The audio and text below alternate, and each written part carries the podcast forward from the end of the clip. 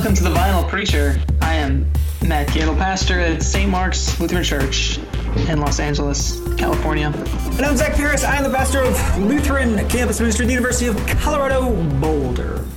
And we are The Vinyl Preacher. We come to you every week to talk about the scripture texts that may be preached on in your church for the upcoming Sunday. And also, we make a playlist. It's pretty fun. It's fun enough. It's fun enough. So what's going on in your world this week? We are emerging, Matt. We are emerging out of the shadows of the eclipse here. I guess now this is last week, but we're recording the day after the eclipse came. We had a ridiculous event. We had a lot of people who park cars at the church where we do our stuff. They were all invited. We had a barbecue because it happened around lunchtime. We had lots of glasses, so people were excited to glasses were in short supply in this part of the world. But most importantly, Matt, we played music, and I made a playlist called Total Eclipse of the Playlist that you can find right now on our Spotify channel. It has a lot of I'm really proud of this work, Matt.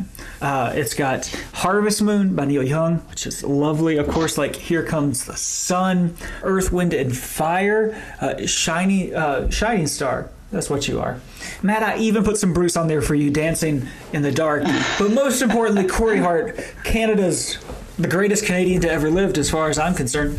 Sunglasses at Night. I wear my sunglasses at night in honor of all of us stumbling around with really ineffective sunglasses, unless you plan to stare directly into the heart of a giant gaseous orb in the sky.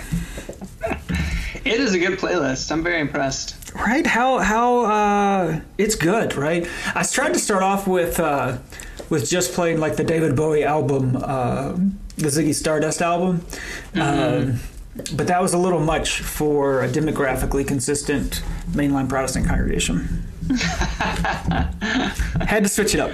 I appreciate that it took you almost 10 songs to get to Bonnie Tyler. That's unexpected. You'd expect to start off like that, but no, you're a little more subtle. Build up to it. You got to build up to it, and then we close with 2001 A Space Odyssey. The theme. It's nice. Right. It's nice. Also, I tried to get Flight of the Conchords, David Bowie song, and the language wasn't great for us. There's a line where he says, "David Bowie, you freaky bastard, you," early on. It's an incredible song. It works for your own personal use, maybe not for congregational use, depending on your context. It's all contextual.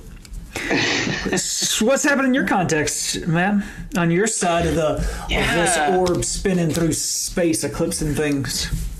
I was just disappointed that we did not bring this up for Sunday, August 20th. We didn't have any eclipse. We should have made that part of our. I know. I didn't even think about it, and it was totally a total eclipse of the heart for Joseph there. Oh my goodness. Oh, you're right. Gotta, run with that.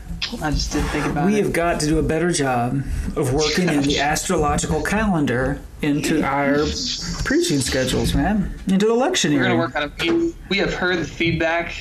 We're going to work on that. We're going to work on the astrological symbols. Got to give the people what they want.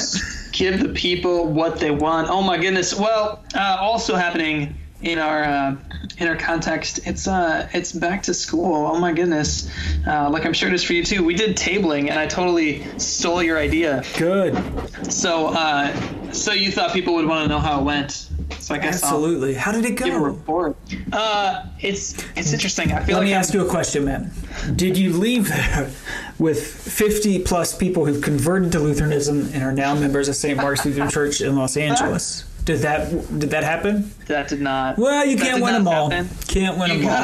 You gotta lower the bar. I mean, I feel like I've made some improvements. 2 years ago, I went to table by myself in my clerical collar that I'd worn to church that morning. It was just me, and very few people wanted to talk to me. That's some people even smile politely, and then continue walking, and I just. Yeah, it didn't work. Getting eye contact is half the battle, Matt. So last year I invited a young adult early 20s member of my congregation to come with me. She didn't go to, not a student at USC, but a student at a local community college. So, you know, demographic, it's a college student. And she's super friendly. So we had a member that, somebody that actually represented our community better than I did. And that worked pretty well. Like, we had some good conversations, maybe talked to two people that came back to church that Sunday. Nice. And it was okay. And then this year I got two people, both of them, again, going to local community colleges, but very, very cool young adults, two young adult women to share. They wore their St. Mark's t-shirt. You gotta get that really t-shirt helpful. Coordination. Man, it helps. And then and then we had so I had to get an angle, right? Because everybody's like, what's a Lutheran? I don't know what that is. So So I pitched the 500 year thing, Jello, and I said that we're a reforming movement within the church, a movement that is continuing to seek change in ourselves, our church and in our world. So come join us in this movement. And then we asked a question, and the question was, what needs to change? It was very open ended. But just said what needs to change, and people contributed to the chalkboard. It was nice. The chalkboard got filled up.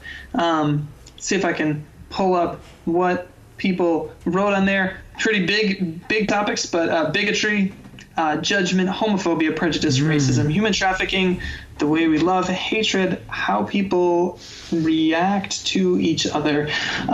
So.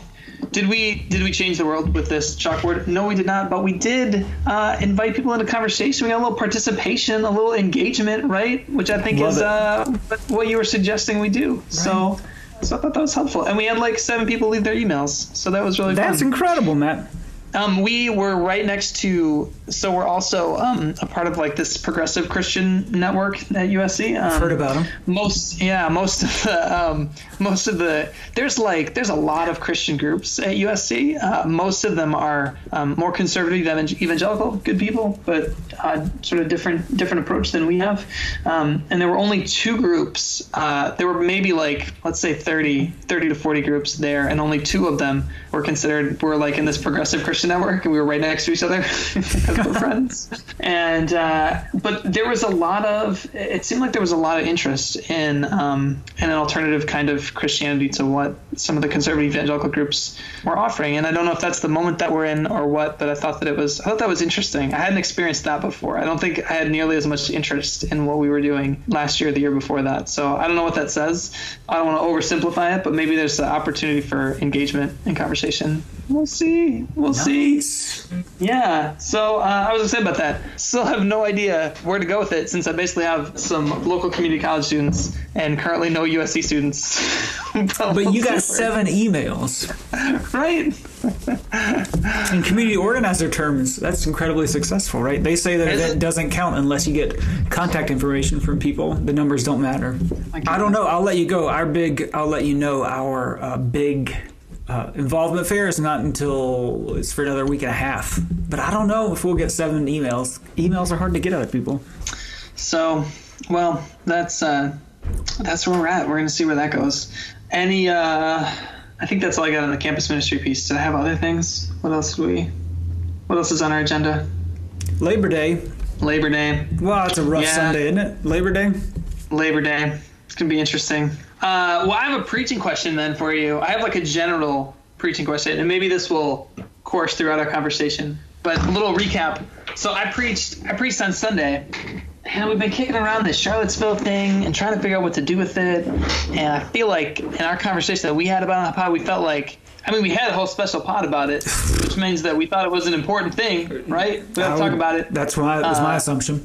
Right. The question is how to talk about it. And so one of the things that I tried to do on Sunday, it was that story of Joseph, and Joseph reconciles with his brothers, but he actually starts by telling the truth. He says, "I am your brother Joseph, who you sold into slavery." Yep. And then he says, "But," and he goes on this whole like, this is where God was active and all this stuff. But he starts by telling the truth. It's like a truth and reconciliation kind of thing, which is actually really, I thought was really interesting.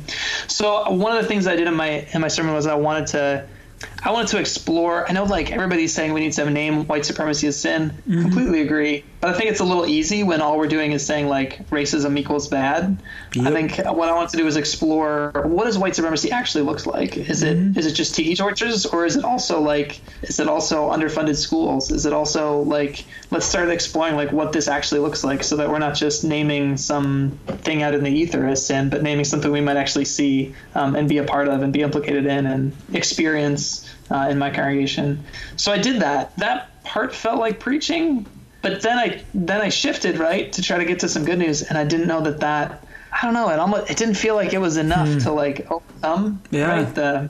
And so my takeaway, my question out of it that I don't have a clear answer to yet is, can that truth-telling itself be gospel? Because sometimes, I feel like sometimes when people name things in preaching, and I'm not saying that I'm doing this, but I'm saying, like, that I've heard sermons where somebody's named something surprising as a truth, and it wasn't necessarily a pleasant truth, but it was a truth. And that felt like a breath of fresh air. That almost felt like a piece of gospel, just the fact that it was being named.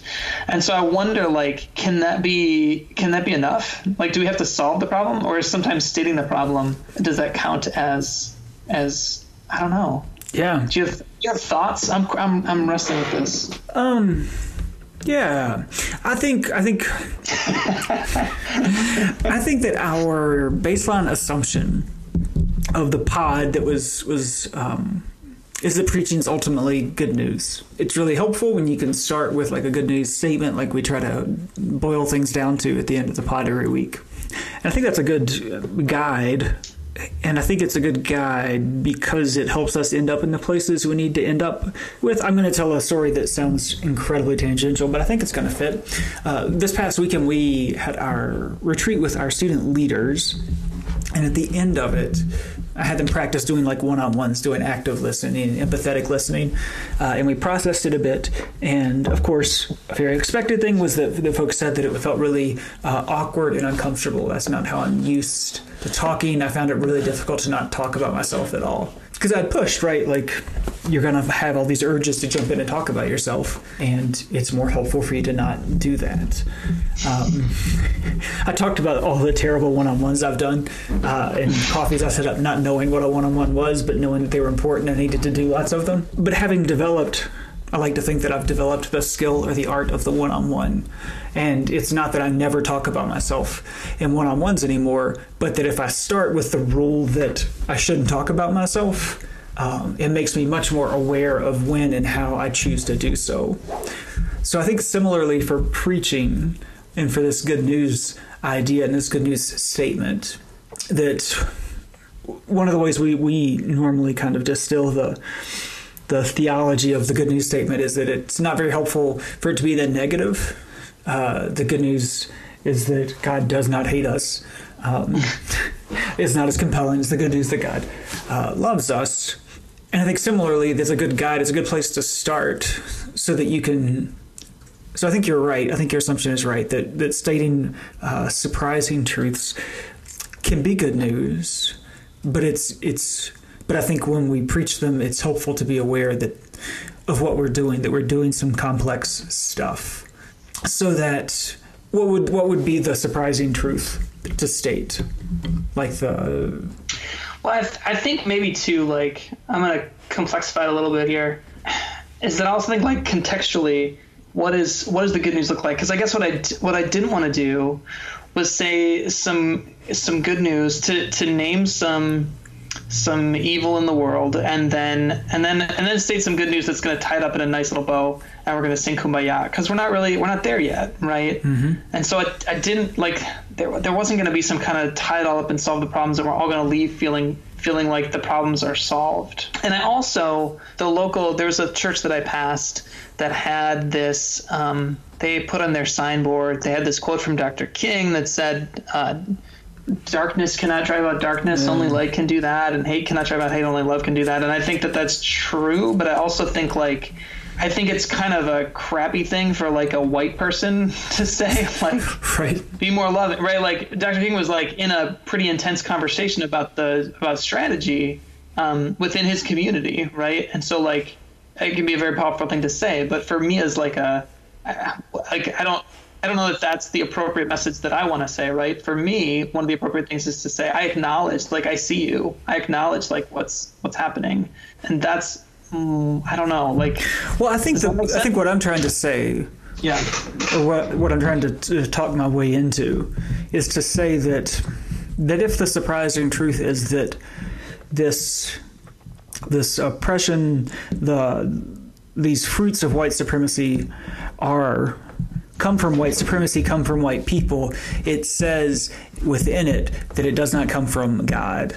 And I think then we start to hear a little more clearly what the good news is, or understand what the good news is, that these ways, not to tie them up at all, are the ways of leading into the gospel for this week, for September 3rd, are the things of humans, of man, and not the things of God.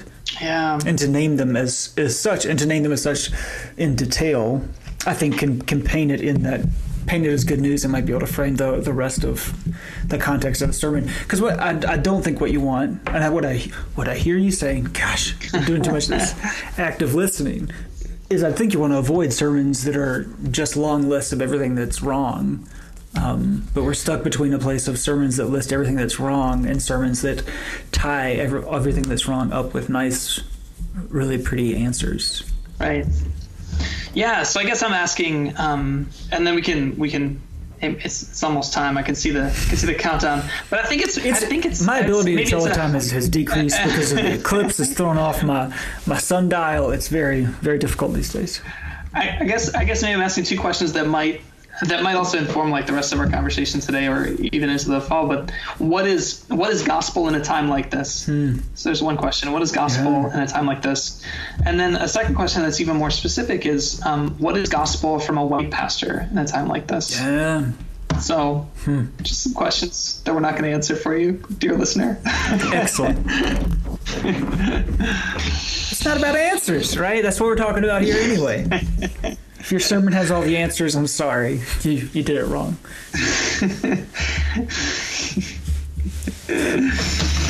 Oh my gosh. So it is, do we have is there a sound effect? I haven't, I think there is a sound effect. It's, I'm excited. A buzzer rings, a bell dings, kazoo plays. I'm not sure. Something happens. There's a sound effect, but it is time. The tuba. Time. We're about to reach totality. Totality of the text. Oh God, bring us the text, please. Rescue us.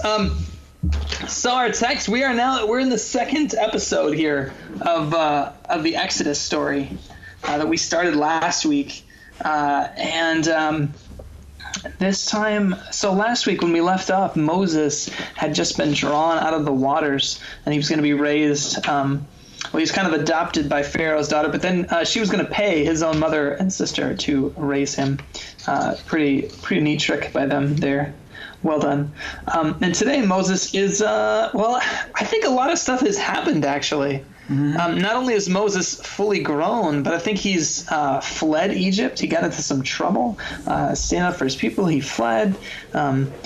And he's started this new life, and now here he is in the wilderness. If you recall from our journey through Genesis, sometimes when you're on the run and you're in the wilderness, interesting things happen. And Moses he's keeping the flock of his father-in-law Jethro. So he's gotten married. A lot of stuff has happened to Moses. We're really fast forwarding. It was like a time jump here. That's what we're seeing, a time jump. And Moses leads his flock beyond the wilderness. So he's not even just in the wilderness. He's led his flock beyond the wilderness. Beyond the wall. Beyond the wall. Beyond the Moses wall, about to become the king beyond the wall. Oh, y'all. My gosh, what? And the angel of the Lord appears to him in a flame of fire out of a bush. And he looked, and the bush was blazing, yet it was not consumed. And Moses said, I must turn aside and look at this great sight and see whether the bush is not burned up. And when the Lord saw that he had turned aside to see, God called him out of the bush, Moses, Moses, Moses, here I am. And God says, take off your sandals. You're standing on holy ground. And God says, I am the God of your father, the God of Abraham, the God of Isaac, and the God of Jacob. And Moses hides his face, afraid to look at God. And then the Lord keeps going. The Lord said, I've seen the misery of my people who are in Egypt. I've heard their cry, and I've come to deliver them from the Egyptians and bring them into a new land, a good and broad land flowing with milk and honey, a country where a lot of other people already live. So I will send you to Pharaoh to bring my people, the Israelites, out of Egypt. And Moses is like, what? Who am I that I should go to Pharaoh? And God says, I will be with you. And Moses said, well, but what if I go to them and I say to them, the God of your ancestors has sent me to you, and they ask me, what's his name? What shall I say to them? So Moses basically says, God, what's your name? I'm asking for a friend. And God says, I am who I am. Something that we'll talk about further. It can be translated a number of different ways. And God says, this is my name. Word of God, word of life. So, not much going on. Just a little bit. Just the burning bush. Ooh. How do you like the burning bush story? It's a good one, isn't it? I love the burning bush story. I mean, like, if you had to make a playlist of just your favorite scripture stories, I mean, I feel like Jacob at the river's edge. It's got to be on there, right? Mm-hmm. I feel like this is probably one of them, though, right? The burning bush. Well, you know, in fact, this story is a part of the playlist that the church has put together of the greatest hits of the Old Testament. It's a vigil reading, man. Is this a vigil reading? Yeah. No, it's no way. I don't think it is. It should be if it's not. Do you know what I think it should be, though? I don't think... Are you looking it up right now? No, I don't care. No, he's just... We're just making... I'm just making bold proclamations. I'm just stating uncomfortable truths, Matt. I don't think it is, but I think that there should be a Vigil of Pentecost list of readings with fire readings, and I think this should be one of them. Because if you look at the Vigil of Pentecost, there's like a service for the Vigil of Pentecost, but it's just like 3 readings, and they're not that good. Like why don't you have like a list of readings like you do for the Vigil of Easter? And I think that if you did that, this would be one of them. I think we jump ahead. This is what I think. Are you looking at the Vigil readings right now? Yeah. I think it's creation, and then I think it's Noah's Ark, and then I think it's Abraham and Isaac, and then I think it goes to Exodus. Am I right? Anyway, fire stories. We got a fire story. Yeah, it's a good one. I think it's a great story because of the imagery, right? You've got fire, you've got wilderness, you've got Moses taking off his sandals. Good images to work with, and it's a call story, right? And we love call stories. We all want to know what our purpose is. What is God calling us to do? And here is Moses being called by God to do something really important. And we love stories like that. So that's really helpful. If we dig into it a little bit, a couple of interesting things. So we talked about this being in the wilderness, or in fact, beyond the wilderness, beyond the wall. And it's interesting that theophany,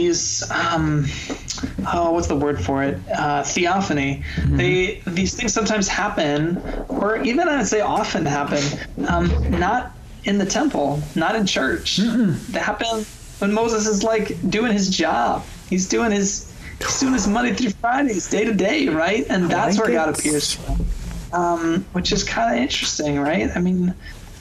And then, if we keep going, this blazing but not consumed.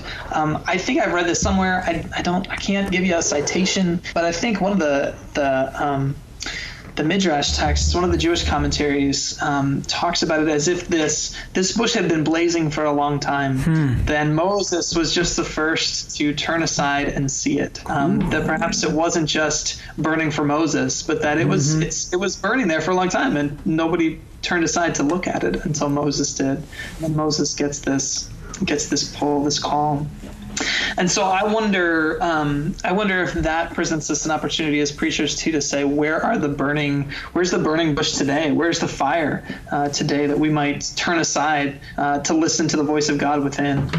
Where are the fires? Where are we listening for God? Where are we turning aside and saying, and where do we not turn to see? Some interesting questions. Maybe an angle for you, preacher. I like it. Certainly, this is a call story. I like the angle that Moses is being called in the ordinary, not necessarily on the top of a mountain or in a temple, but like you said, Monday to Friday, 9 to 5, which sounds amazing. And if anyone is hiring for a job with those requirements, please let us know. I'd like to apply. It sounds good. It also fits one of the ways that around here with students we've been framing understanding call stories, in that the role of the elements are essential to discerning the will of God in this place. God speaks directly through the fire here. Moses hears God clearly when he takes his shoes off, even though I'm not one of those barefoot and worship people. Moses does it when his feet, within some cultures, right, the bottom of our feet are considered a portal, when that opening of his body is connected, right, like the genitals, right? That's what's a euphemism for genitals.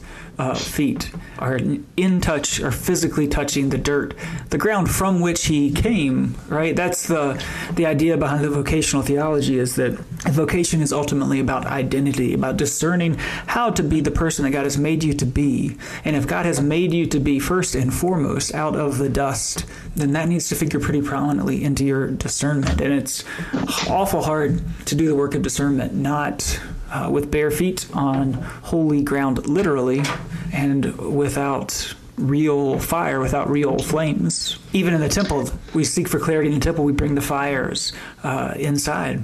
I mean, if we're pulled to this story in part because it is a call story, how does it shape? I mean, if I'm coming to this story with a question of what's my calling? Okay, so Moses is a calling. Good for Moses. How do I find what God's intention for me? Where's my burning bush?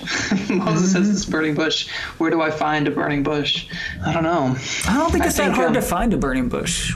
You don't think so? No, Matt. We keep the fires burning every Sunday, right at the table around the Word. Some of us, every Friday in the middle of our churches, we start fires and gather young people who see visions and dreams.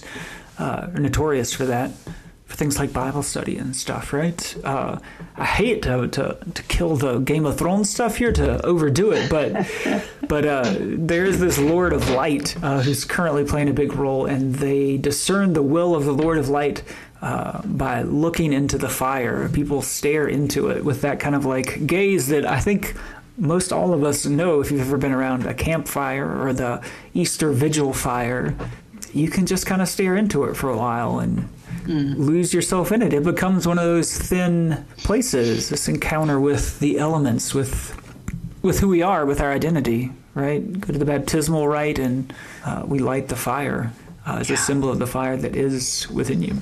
I also suggest, certainly we have our Friday night bonfire here at St. Mark's. We love a good fire.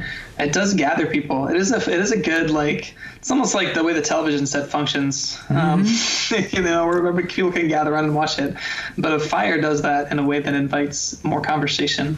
So yeah, it can definitely be really valuable. But then it also like pushes to look at I live and work in South Central Los Angeles, a place that has that has seen fires, right? That has seen fires during civil unrest. We talk about the Watts, the fires in Detroit. There's a movie out right now about Detroit, the Detroit riots and the fires that burned. And fires burn in our world, and not necessarily in church, but out there in the world that we live in. And so I think it's a question we might ask ourselves is where's the fire burning? Where are the fires burning in the world? And to make some of those connections between the fires that we keep burning at church or at home, and where the fires are, man, fire good, but also bad. Wow. I know. You can't see the visual, dear podcast listeners, but yeah. So what else? Anything else about the call story? Because I want to say something about the second half of the story, or the second of the three parts of the story. Go for it. Yeah. Well, so I will probably talk about this later, maybe, if we get to where the Israelites take possession of this land. But I think it's sort of troubling, but maybe you might be able to do something with it.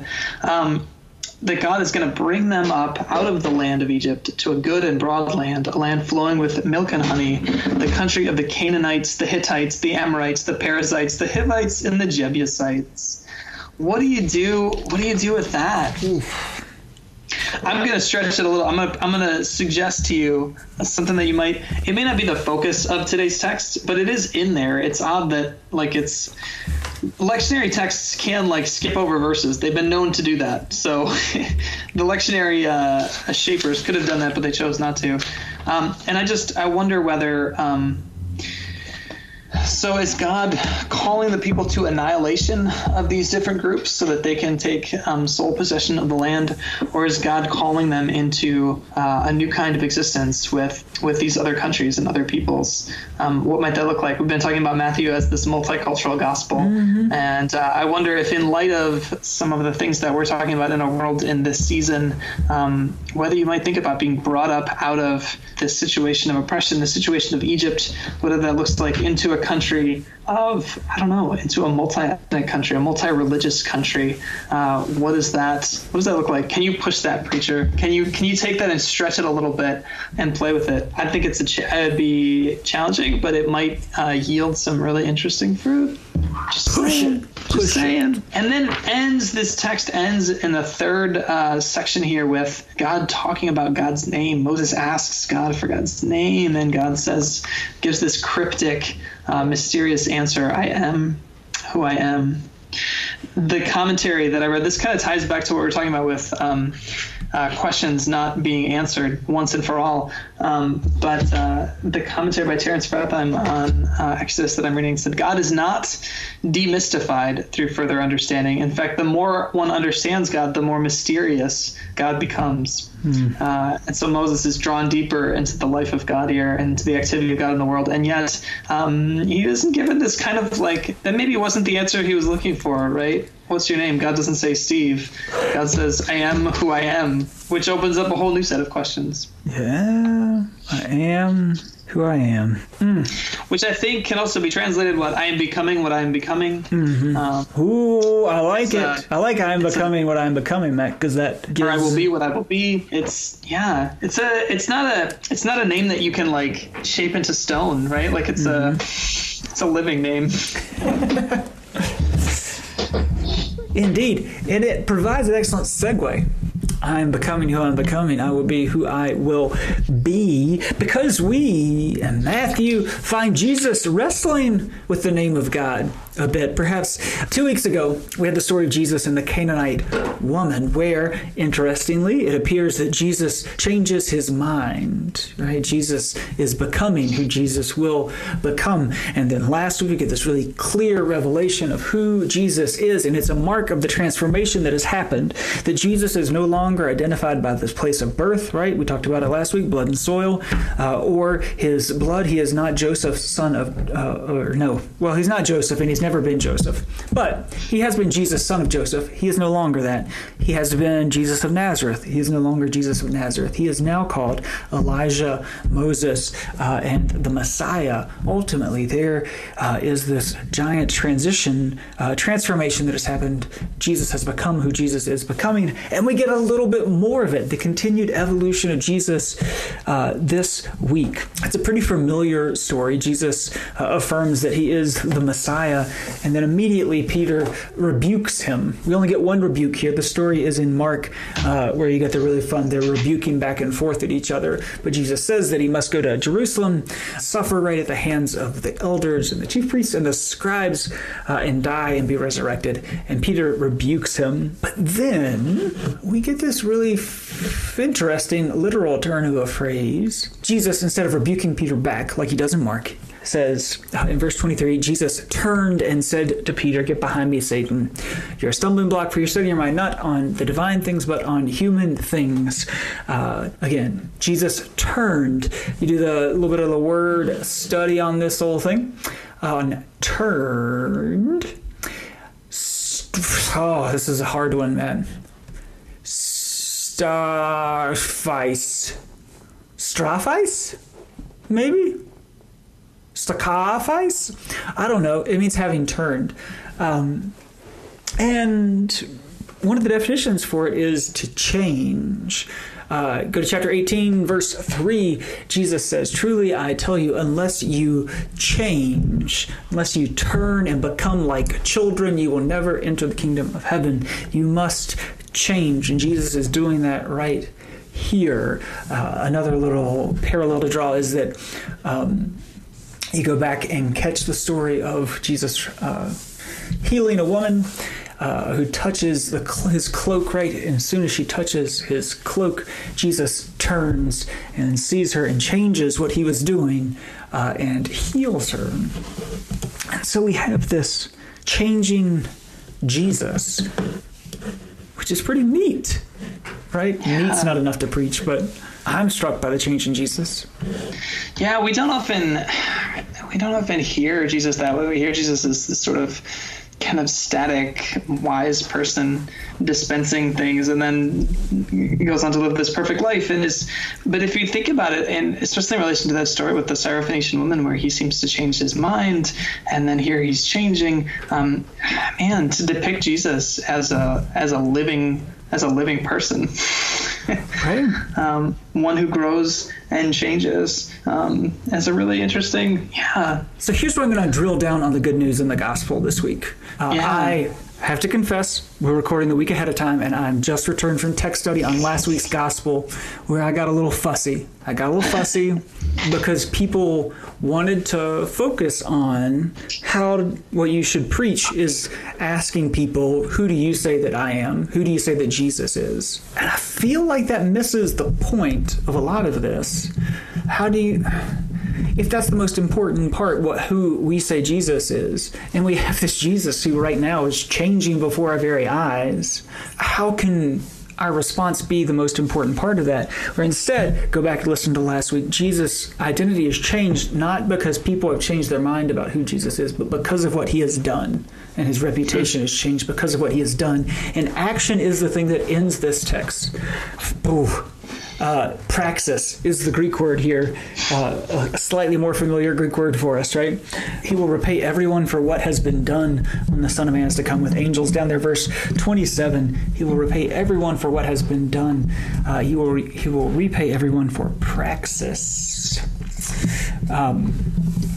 And then I had a connection that I just forgot about how we go from praxis, right? How it's about what we do back into our bodies. That's the transition I want to make from praxis into our bodies. Jesus has a nice little slightly rhetorical question where he says, for what? Those who want to save their life will lose it, and those who lose their life for my sake will find it. For what will it profit them if they gain the whole world but forfeit their life? And life here is kind of it's soul, it's psyche, which literally means to breathe or to blow. Lose your breath.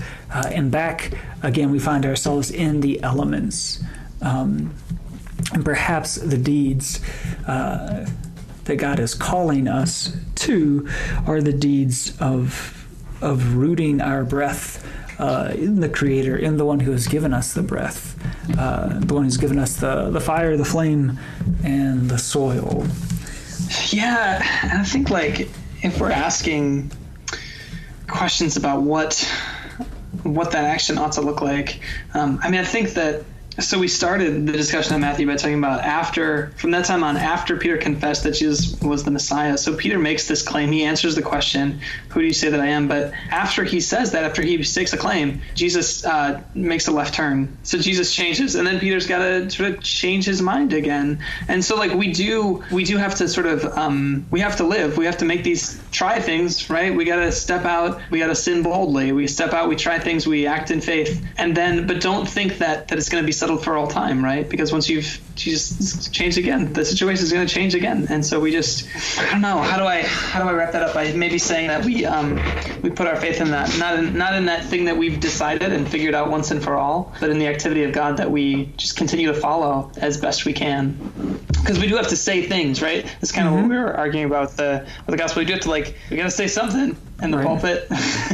we gotta take some kind of action, but what we say or what we do isn't the rock that we rely on. It isn't the thing, and maybe that's good news. At least it is for me when I know that I'm not going to say the right thing all the time. Right. This is a hard little gospel, though. It's It's got a lot of really heavy stuff in it, lots of stuff that could be unpacked, lots of distracting sorts of things, a lot of rabbit holes you could go down. Yeah.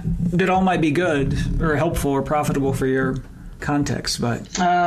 you got some music to play with these challenging... Oh, Matt. What did you... There was a movie you were talking about. Oh. That's out. What was that movie you were talking about? Oh, Detroit. I haven't seen it. I've heard some criticism, but Detroit. I haven't seen it. I was assuming you were referencing 8 Mile? That's not referencing. No, you weren't referencing 8 Mile. Oh, well, I'm going to start with... I've never seen 8 Mile either. Full disclosure. This is an anti-Detroit podcast. Sorry, Chris. It's been a tough day for Chris on the pod. Sorry, Chris. I'm going Eminem, Lose Yourself. Who wants to lose their life? Who wants to give up their breath will save their breath. Lose yourself in the music, the moment. You own it. You better never let it go. Wow, I like it. You got to do something. Lose yourself. Never thought about that song in relation to... those who want to lose their life for my sake will find it, but that's what you get on the vinyl picture. That's the point here. My goodness. Mom spaghetti. Good stuff. What else? You got another one for Matthew? Oh.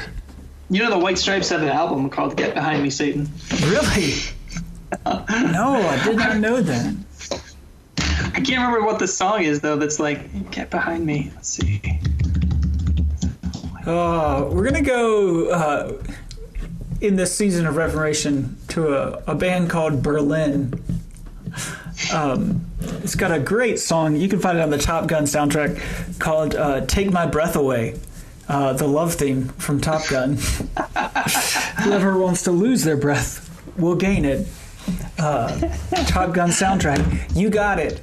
Right here. I'd also like to add, Matt, on the Exodus side of things, if we could add Glycerine from Bush. I think that would be excellent. Or we could accidentally put a bunch of Rush songs on because we made a couple mistakes. Bush, Rush. It's almost the same word.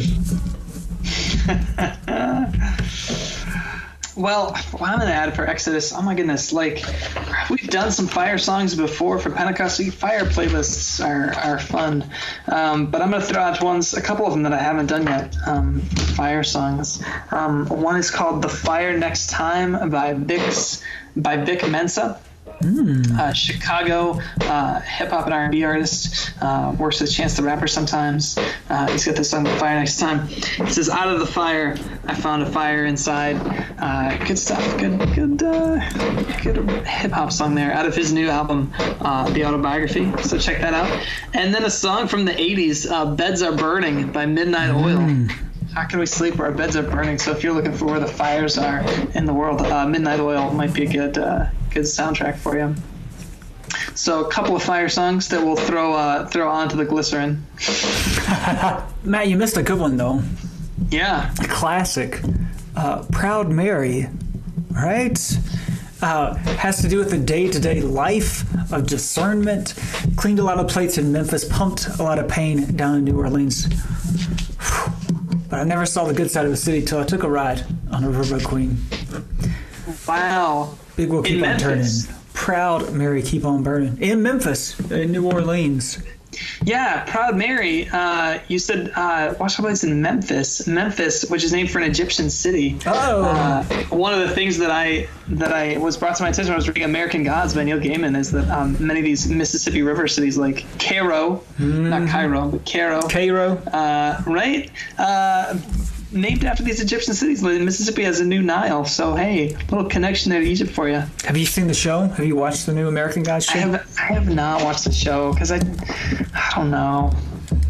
I have not seen it, but it's also on Starz. I don't know how I would see it. Yeah, I got a free preview of Starz and watched the first episode. What'd you think? If I had Starz, I'd probably keep watching it. But did you read the book? No. It's good. Hannah's super good into it. Yeah. Chris read it, and she really loved it, in part because none of her favorite characters died. None of the characters. Well, like it depicts like these, like it's set in the Midwest, and it depicts like these Midwestern roadside attractions as like these holy sites. And she just thought that was phenomenal. But really interesting stuff about religion, the old gods and the new gods. Worth a read. I think it's worth a read. GOT. All right, man. Well, we've worked our way through Lectionary 22. You got good news? Is there good news in this? I have good news. Is there good news? What is the good news? I don't know. I don't know if I have good news yet. You have good news yet? I don't know. It's not a great podcast. I mean, it's something like, this is what people tune in for. They want to hear me say, well, it's probably something like this, an abstract random thing that's not helpful. I mean, it's some version of God comes down, God comes to us, something like that for me probably. In the idea that the God comes down to us in the elements, in the fire, in the burning bush, in the earth itself. Yeah. I think my follow-up question is, where's the fire? And that's the question I want to explore. Where's the fire? Could also just now occur to me, do some Labor Day stuff with, that God speaks to Moses in the midst of his labor, in the day-to-day. Absolutely. Right? Yeah, I'm impressed with Exodus so far in the sense that it's this, it's an epic story, right? And yet, last week we had these midwives, and their daily work that may have seemed like it wasn't on the front pages was the critical place where God's activity was. And then here today, Moses is engaged in his day-to-day work, and that's where God shows up. And so it's interesting. We've got these sort of macro level things happening in Exodus, and yet the things people do day-to-day are critical. That's where God's activity often lies. I'm going to be a little Stephanie Pawsell here with my final good news. Honoring the body. You should check it out. It's pretty good. Helps you frame things. God's love is in our bodies. I think that's going to be my good news. Bodies that work every day, bodies made of dirt, barefoot bodies, bodies that come from and are consumed by the flames. Fantastic. Love it. Good stuff. Bodies that hear and see, too. I mean, Moses got to see this bush. He's got to hear the voice of God. We've got some good sensory stuff. Which, bodies that breathe. Which works for bodies. Right? Good stuff. God's love comes to us literally in a body, right? Not even in we're losing this, right? Not even Jesus' breath is the, like, I mean, this, if you divide the body and the soul, which I don't, right? It's Jesus' body itself that is offered to us as the sacrifice, right? It's the gift. This human body is the gift. Ugh. That'll preach. There it is. That'll preach. There it is. We did it. We did it. What was the question? Well, what was the question? Yeah. Where's the fire, or where's your fire? Where's your fire? Maybe where's your fire? Moses' fire's beyond the wilderness. Yeah. The king beyond the wall, Moses. The king beyond the wall. It's been real, man. It's been real. That's what I'd say. It's been vinyl? It's been vinyl. Period.